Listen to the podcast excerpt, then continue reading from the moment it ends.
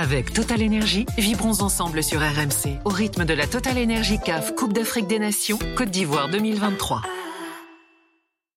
Il est minuit 47 euh, en France, 23h47 ici en Côte d'Ivoire. Bruno Sata et là, Robert Malm, euh, Aurélien Tirsin, euh, Yann avec nous, supporter de la Côte d'Ivoire, auditeur de l'After, ici. Tout à l'heure, je disais que donc le meilleur buteur actuel, mon cher Aurélien, l'équato-guinéen, Nsue joue donc au club de Intercity. Exactement. Voilà, euh, donc c'est à, Madrid. Hein, euh, non, c'est du côté de dans la communauté valencienne vers ah Alicante. Très bien. Bon.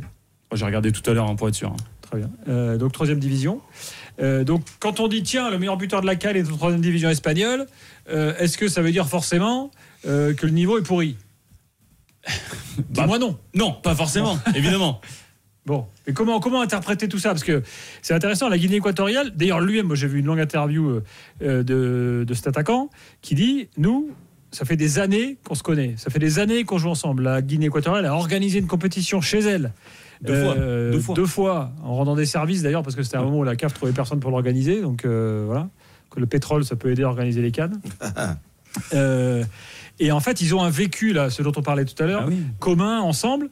Et c'est vrai que c'est tous les mecs de Guinée équatoriale, là, voilà, c'est que les types qui jouent dans des petits clubs. Ben oui, surtout en Espagne en plus, hein, c'est le seul mm. pays hispanophone euh, d'Afrique.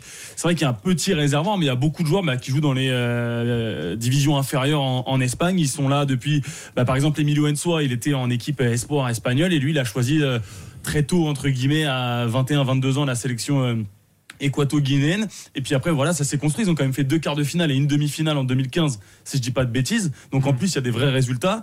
Il y a un, coach qui est là depuis euh, plusieurs années désormais.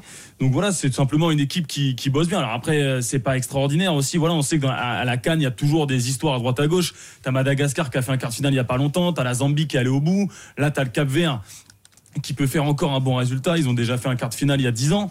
Bon bah voilà, la Guinée équatoriale s'inscrit un peu dans ces équipes-là qui bossent bien avec des binationaux qui donnent tout finalement leur seule exposition dans leur carrière ce sont ces matchs-là.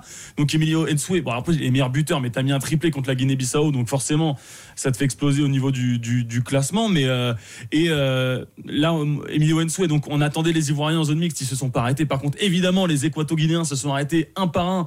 D'ailleurs, euh, petite dédicace à l'Afrique, ils sont pas venus d'abord en zone mixte parce qu'ils sont montés en tribune voir l'autre match. Donc ils ont fait poireauter les journalistes pendant une heure pour aller voir l'autre match. Ils ont bien kiffé, ils étaient qualifiés. Mais lui il dit bah nous si on peut gagner la canne, on va pas se priver hein, tout simplement. Ah bah, il continue de marquer, il a 34 ans. Après, il a joué à la Real Sociedad, il a joué à Majorque, il a joué à Birmingham. Il a quand même une carrière euh, pas trop dégueu, ah surtout dans les deuxièmes hein. divisions des grands, des grands championnats. je me souviens de lui euh, en U20 euh, avec l'Espagne, au championnat du monde en Égypte. Hein. Je crois que c'était d'ailleurs le, Ghana qui avait gagné avec Dédé. Et donc, il était titulaire avec l'Espagne U20. Donc, c'est pas une pipe. Hein. Mm. Donc, il a fait, il a fait une, belle carrière professionnelle. Et puis, bon, bah. le temps et, les années passant, bah, il, a, ouais, il a choisi après de, comme il en avait l'opportunité de, rejoindre la Guinée équatoriale, quoi. Et puis bah, là, il marche sur l'eau. Meilleur buteur de l'histoire hein, mmh. de la Guinée équatoriale, du coup. Alors, euh, il y a des infos qui arrivent ce soir, comme quoi, euh, vous savez que le, la Guinée équatoriale est un tout petit pays sous dictature, euh, avec des grosses ressources, et que là, il y a une, énorme prime qui est tombée là, mmh. de la part du chef de l'État. Ah, écoute, mais on va, va pas lui faire de pub. Non. Mais il a mis, voilà, il a mis l'oseille. Oui, oui, oui. Mais euh, pour revenir à Nsue, euh, hmm. moi en plus, quand tu regardes les, matchs, sincèrement, euh, il est diablement efficace parce que.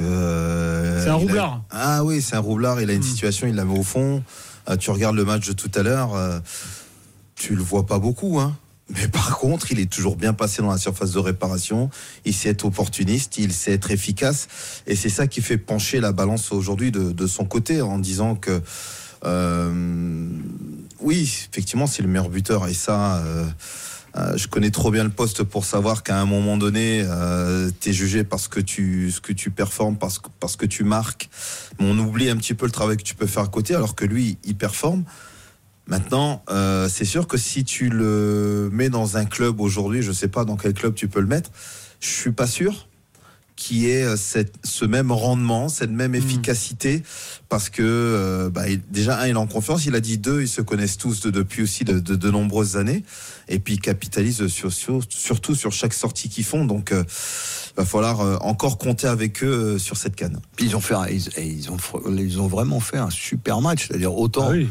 la Ah Côte oui. d'Ivoire a, a fait un match vraiment euh, euh, super moyen, même. enfin, Oh, tu peux dire terne, Ouais. terne. Ouais, non, mais il y a- autant, euh, putain, la Guinée équatoriale, ils, ils ont fait aucune erreur. Ils ont été super placés, super concentrés derrière. Le gardien euh, a fait son match aussi. Mais euh, on n'a jamais Après, senti. un- qu'ils mettent un coup franc venu d'ailleurs aussi. Oui, euh, mais ça a- tourne, ça tourne aussi en. Non, pour mais eux, bon, ils devaient s'attendre à Ah, subir. Ils savaient qu'ils allaient subir. Hum. Ils étaient super bien organisés, super compacts. Ils sont bien, euh, leur bloc bien bas, ils étaient organisés. Mais ils- on n'a jamais eu le sentiment que ça paniquait quoi derrière.